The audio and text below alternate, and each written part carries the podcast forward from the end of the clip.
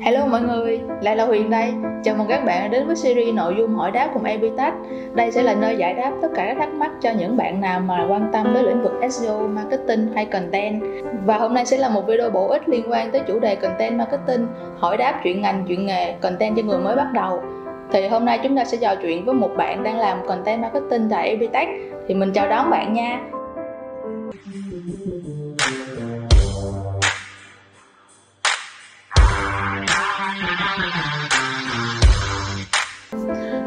Mọi người, lại là mình đây, mình là Moon. Hiện tại mình đang đảm nhiệm vị trí Content Marketing tại Elfitech à, Đến với câu hỏi đầu tiên thì chị nghĩ sẽ có rất nhiều bạn trẻ thắc mắc.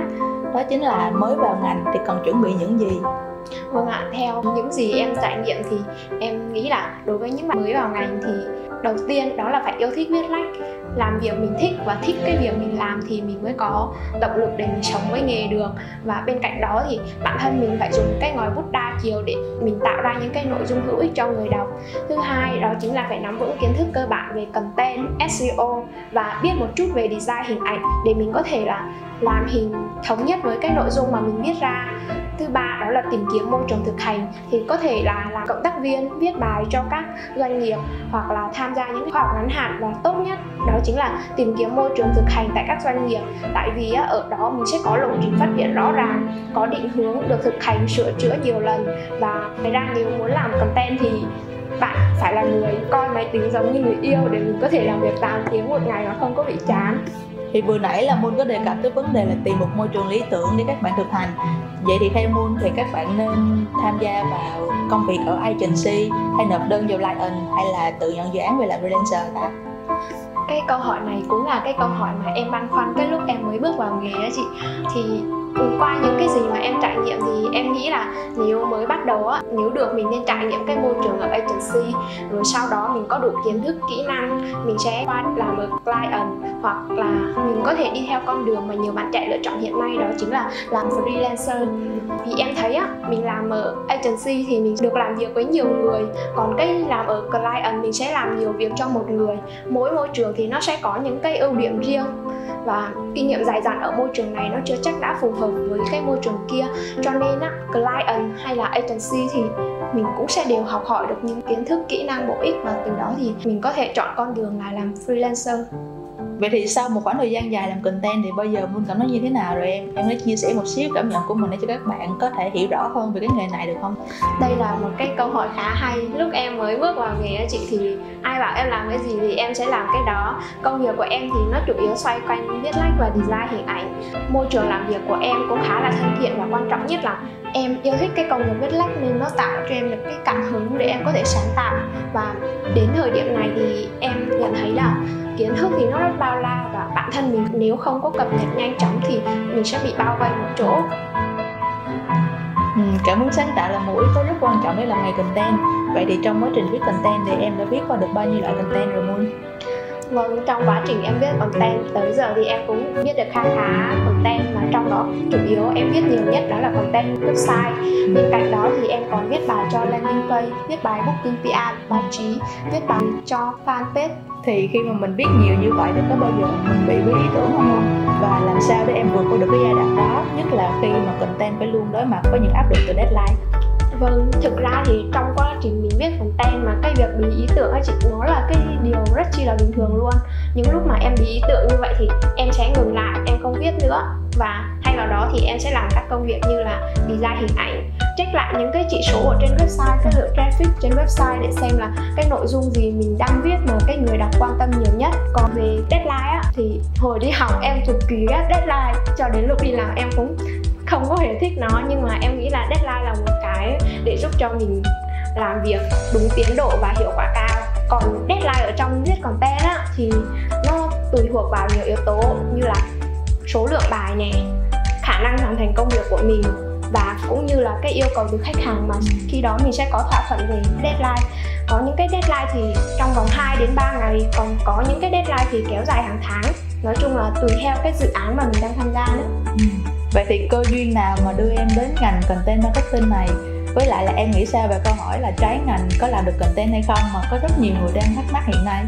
Dạ vâng, tại vì em yêu thích content nên là em tham gia vào cái ngành này. Ừ. và em nghĩ là trái ngành hoàn toàn làm được content. Trong những cái nơi em đã làm em thấy có rất nhiều người họ không học từ marketing ra nhưng mà họ vẫn làm được content. Content thì dành cho tất cả mọi người chỉ cần họ chứng minh được năng lực. Và nhiều người trong ngành cứ hay nói đùa là content làm content rất là ban có nghĩa là bạc bẽo bởi vì giá rẻ nhưng mà nhiều khi nó cũng là bạc triệu á chị. À, thì nhắc tới từ bạc triệu hay bạc bẽo thì lại liên quan tới một vấn đề khá là nhức nhối và đang gây tranh cãi trong cộng đồng content.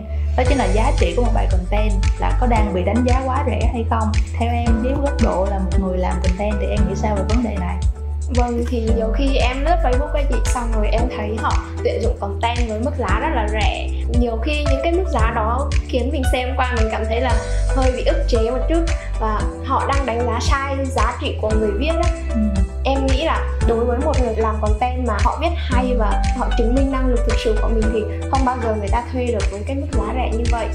Còn về nguyên nhân của content giá rẻ chị, em theo quan điểm cá nhân của em thôi nha. Em nghĩ nó bắt nguồn từ cái lý do chính đó là một số doanh nghiệp thôi agency họ đang ép giá và tuyển dụng cộng tác viên với giá. Ví dụ như là mình có thể thấy ở trên ờ, Facebook á, là 40k trên 1 ngàn chữ hay là thậm chí với nhiều mức giá bèo bọt hơn. Và- nhưng vẫn yêu cầu là đầy đủ nội dung 100% nè không được copy. Nguyên nhân thứ hai mà em thấy đó nữa là do tâm lý của một số bạn sinh viên hay là freelancer muốn học hỏi nên là chấp nhận với mức giá rẻ đó. Nhưng mà thực ra mình cứ viết bài với giá rẻ mà không có cái lộ trình rõ ràng thì nó không thể phát triển về lâu dài được và mình không thể định giá được content của mình. Ừ. chị đồng ý với cái quan điểm này của Moon. Dưới góc độ là một người làm SEO marketing chuyên nghiệp, thì chị nghĩ content là một yếu tố cực kỳ quan trọng. Mà những gì quan trọng thì không thể nào mà định giá quá rẻ được. Content phải được định giá một mức xứng đáng hơn và để sản xuất ra những cái content chất lượng như vậy thì chúng ta phải không ngừng trau dồi kỹ năng của mình. Điều này đặc biệt quan trọng đối với những bạn nào mà mới vừa vào nghề này nhân tiện buổi chia sẻ này thì em cũng muốn hỏi chị một chút. Đây chắc không những là băn khoăn của riêng em đâu mà còn rất nhiều nhiều bạn nữa.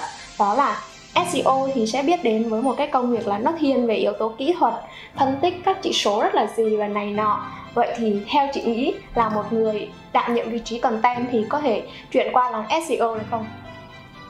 cảm ơn câu hỏi của Moon. Thì chị sẽ trả lời câu hỏi này, đó chính là làm content để có thể chuyển sang làm SEO được bản thân chị thì bắt đầu về cái nghề SEO cũng từ vai trò content Vâng.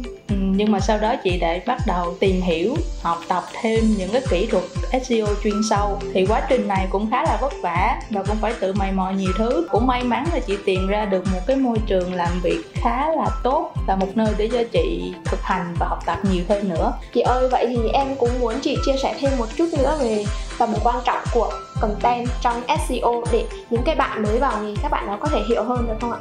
thì nghề SEO hiện nay chú trọng đến chất lượng nhiều hơn là số lượng content là một trong những yếu tố cực kỳ quan trọng đến hiệu quả của SEO Google cũng nêu ra vấn đề này trong 200 yếu tố xếp hạng tìm kiếm của họ. Với những dự án mà chị đã thực hiện qua thì chúng đều có một cái điểm chung.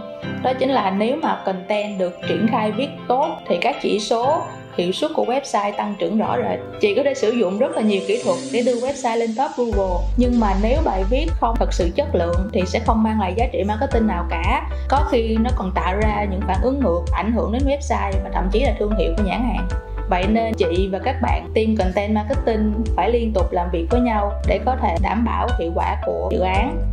Chị ơi như vậy thì cái công việc làm SEO và content thì luôn cần phối hợp ăn ý với nhau. Cảm ơn chị về những cái chia sẻ hữu ích vừa rồi. Biết đâu mai mốt em lại tập tành qua làm SEO cũng nên. Cảm ơn Moon vì những chia sẻ rất chân thành và dễ thương về nghề content. Hy vọng những điều này có thể giúp cho các bạn newbie hiểu rõ hơn. Và nếu như bạn có bất kỳ câu hỏi nào cần giải đáp thì hãy comment xuống dưới phần bình luận. Tụi mình sẽ tiếp tục có những video bổ ích hơn ở kỳ sau.